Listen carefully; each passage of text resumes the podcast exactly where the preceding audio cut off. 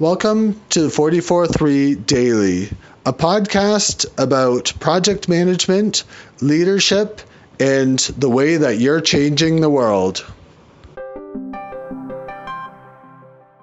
Boundary conditions.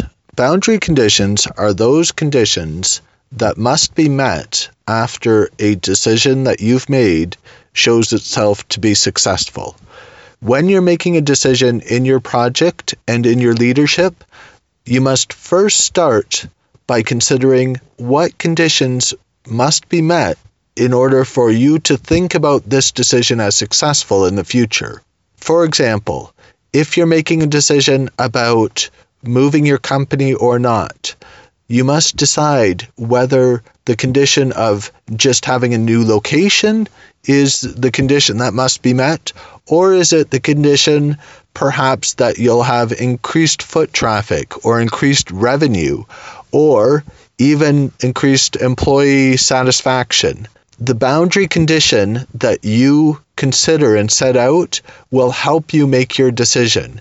If you just take the decision as at face value, do we move or not, or where should we move to, then you are going to miss the fundamentals as to why you're making the decision. This occurs in projects and in leadership all the time.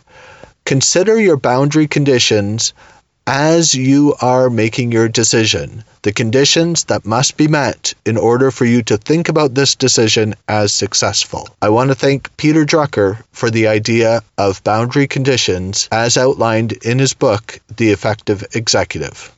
Thanks for listening today. Today's episode was brought to you by 443. We're providing tools, resources, and services for people who have to manage projects in their everyday work even though they aren't professional project managers. Visit us today at 44 3.com.